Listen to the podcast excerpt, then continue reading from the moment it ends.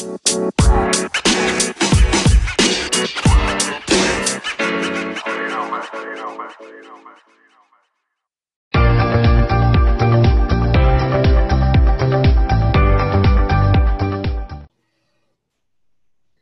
everybody. Thank you so much for joining me for another edition of, I don't know, this special, special time we're having here with a pandemic, pandemic rather, called COVID 19. With us today, we have Melissa Dobbins, who is the founder of a great tech startup called Career.place, where they're combating bias in hiring. Thank you so much for joining me, Melissa.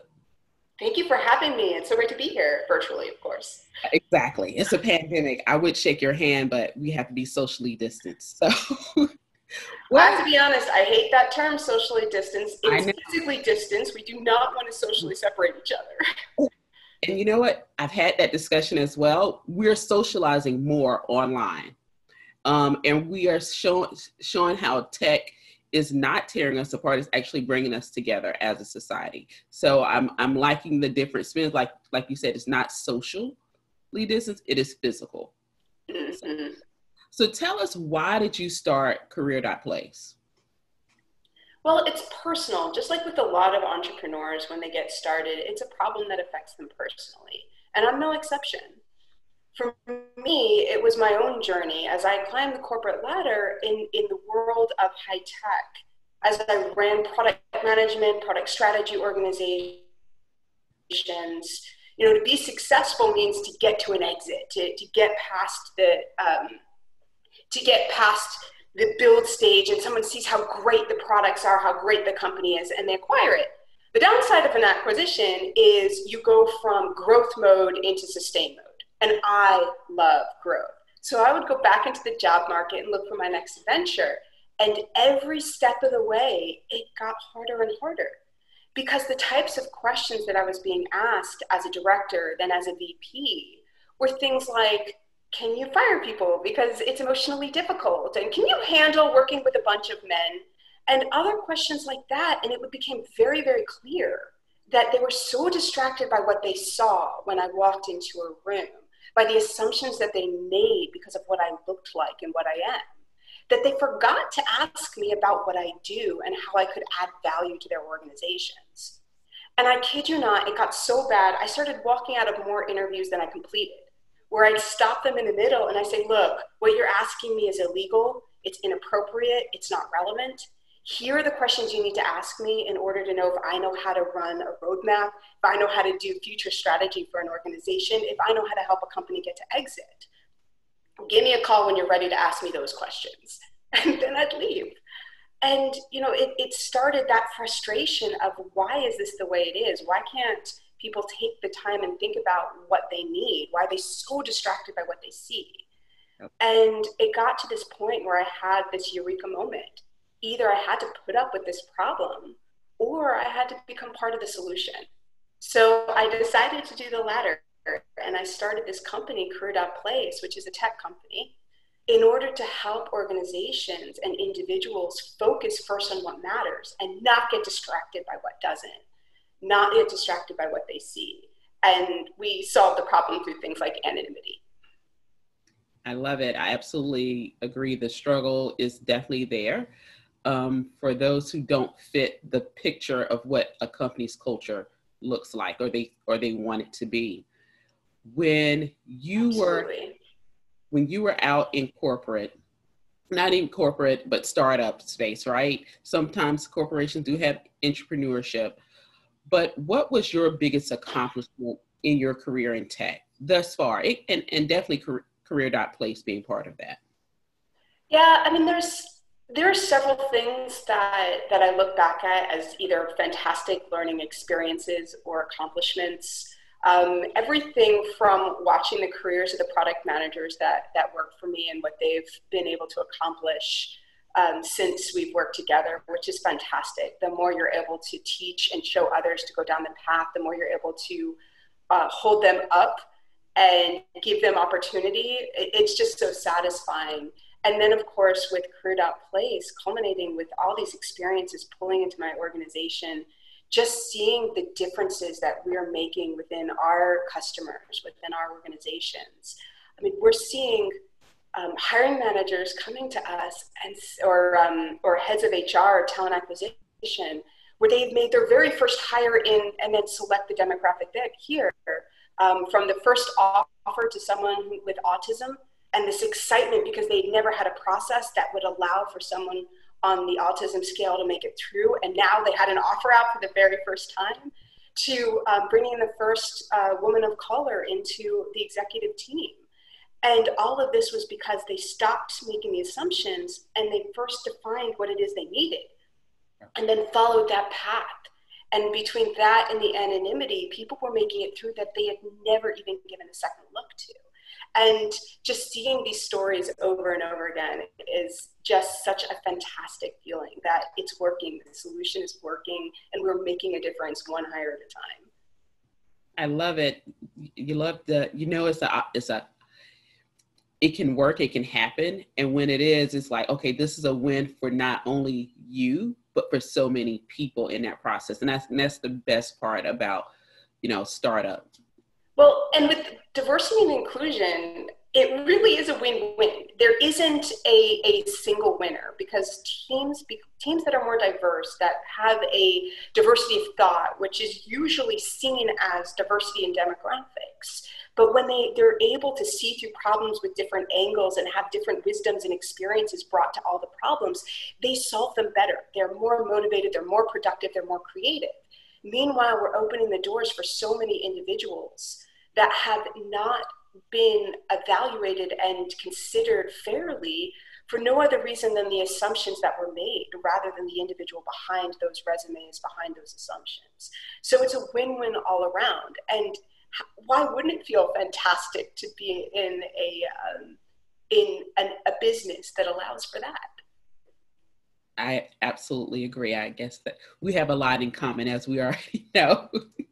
now, when you're looking at uh, COVID 19 and continuing the hiring process through COVID 19, are you seeing any companies that are reverting back or are they like, you know what, we want to still make sure this is a priority for our organization? Well, it's a little hard to tell right now, being in the midst of the pandemic and the crisis mode. What we're seeing the most of is just a freeze of all decisions, a freeze of all hiring, a freeze of all strategy. Everyone's gone into survival mode. And we're seeing a lot more people in HR, unfortunately, that are thinking about furloughs and layoffs than they are about hiring that's not universal. There are definitely organizations out there hiring, and they're just going as fast as they can. And the bar became very, very low because we have to keep these these industries, these professions going, um, or things come to a standstill. So, where I think we're very much interested in paying attention to and watching is what happens when we come out of the crisis mode when we have those 17 plus million people and counting who filed for unemployment coming back into the workplace and organizations turning back on? Are we going to see that inversion that sometimes happens when we're in an employer's market? Yeah. Where there's a lot of competition for every job, in which case we do see a lot of resurgence of bad behaviors. Or are we going to see the strides that diversity and inclusion has made through the past few years in this this time where it's the employees market and trying to pull in that talent, are we going to see those persist? And it's an open question. I'm really, really hoping we see a lot of those good practices and behaviors persisting. I, I actually agree with you. And, and unfortunately, like you said, a lot of employers have start, started to lay off or freeze hiring to decide where they're going to go. As you're looking through how employers do hiring, through um, through career.place. Are you also looking at how they are training their employees as, as well? Um, not in the major focus area of what we do. I mean, one of the things that we decided early on was to focus very heavily on the inclusive nature of the hiring process. So, from the job description to the hire selection. That doesn't mean that training and culture and the entire experience from onboarding on is not crucially important to diversity and inclusion, um, but it's not our particular focus area. that being said, we do have a lot of, of recommendations and um, thought around, you know, how you do want to train, how you want to, uh, for example, you want to hire for potential as much as possible and train for those gaps rather than hiring to fill all of those very specific skills because what you might be getting first of all if you're not looking for the purple unicorn or the purple squirrel unicorn or whatever you like to call those very elusive individuals that check every box um, and paying dearly for them um, but but when you're doing that what you pretend to happen is you're not prioritizing that potential that growth that team dynamic that um, new way of thinking that you can bring and augment the team. You're just looking for something that slips into one specific slot, and there's a lot you can miss when you're doing that. So, training, uh, culture, all of that is absolutely key. It is not our primary focus. Okay. When it comes to removing bias out of hiring, what's a common myth that you hear? the most common one we hear, at least the one that, that drives me the most crazy, is well, there just aren't any fill in the demographic here who want this job. There just aren't any women engineers. It's not that I don't want to hire them, they're just not there. There just aren't any female executives. There just aren't any women of color who want to be VPs. All of those are just not true. um, so what we see is this excuse this whether it's the culture excuse whether it's the accessibility excuse it's not my fault we're not diverse it just there aren't enough people out there or no one like that wants to work in my culture or whatever those are. Um, so that's probably the most common excuses it's almost giving people permission to have the profile of uh, employees that they do rather than looking closely and asking why do i have the profile of employees that i do yeah and evaluating your process like what exactly. exactly. Um and i guess maybe that's just the engineer's approach or to you know the analytical minds like okay this isn't working out. Let's try something different. Right. And and i re- distinctly remember doing customer discovery and going to a career fair. And at this one career fair talking to five companies who all said well if i could find a woman um, civil engineer that'd be great. I said you're talking to one and they were all shocked. I was like, well, where do you go? And I literally just asked them, where do you go to recruit? And they're looking at me like they're doing something wrong. And I just start calling out all of these engineering organizations that they are like, I had no clue about those. So it's like, what is your process that Right. And and when you look at especially when you look at ranking people, so entry level is one people, the numbers get very thin in a lot of demographics. The reason is not because we are born with fewer directors or VPs and let's say women versus men. It's a cultivated problem that we've been cultivating. So then it's the question of, well, what are your promotion practices? How are you evaluating people for those promotions that are then feeding that next level up across all of the industries and organizations? So, just to your point, it's where you're looking to source, it's how you're cultivating the talent once you're there, it's what you're valuing and how you're communicating what you're valuing. All plays into who you're attracting, keeping, and progressing. I love that. Those three steps who you're attracting, number one. And I think they, they that gets lost in translation. Mm-hmm. Um, and I, always ask, it's like, well, we don't know if we're doing a good job. And I was like, well, are your people of color referring their friends and family? Like, well, they're the engineer. I'm pretty sure they're the only one they know. and I always laugh. I was like, mm, now I can go through my phone. I'm pretty sure. Hundred African American women engineers across across different industries. So. Well, and then think about even the language. So, um, a recent conversation that I had was all about references. We were actually talking about COVID references uh, and my my intern having a conversation who's who's younger was struggling with some of the references he was coming across because he had never lived through them. And so these very important and potent messages were completely lost on him. He wasn't responding to 9-11 he was not in the workforce during the 2008 crash. And so to have these points of references didn't work for him.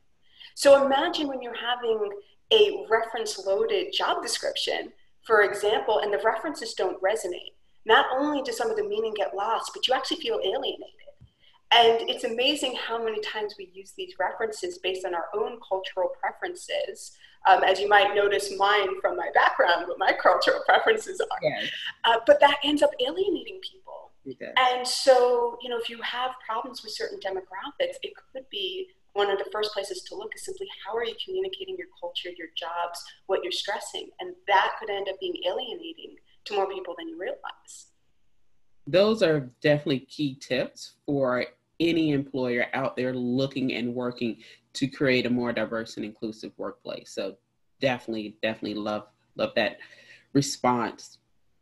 Um, what has been one thing you've learned that you that was just very surprising for you I probably shouldn't admit it, um, but it was a very big lesson to learn. Uh, we, luckily, we learned it fairly early, but it was shocking. So when we came into this, my co-founder and I are, are both um, long-time business to business technology people. So my business partner did the, uh, the engineer ran the engineering team. I ran the product design teams. Um, we worked together in the past, and I've done B2B technology in a lot of different facets for businesses. So when we came into this facet in the hiring process, we had made the assumption that the, the biases, the distractions were, be, were a process problem.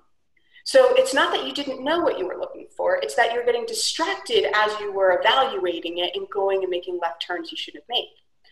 What we found fairly quickly was the prominent way of evaluating talent across a lot of different industries, a lot of different sizes, was I know it when I see it.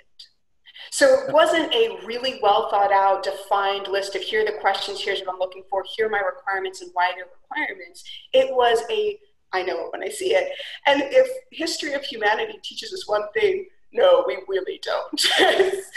so we had to take a very big step back and start talking about how no, you don't. That's okay. We're not supposed to know it when we see it. We need to put the forethought into what's really important because otherwise, what we're going to do is look for people like us.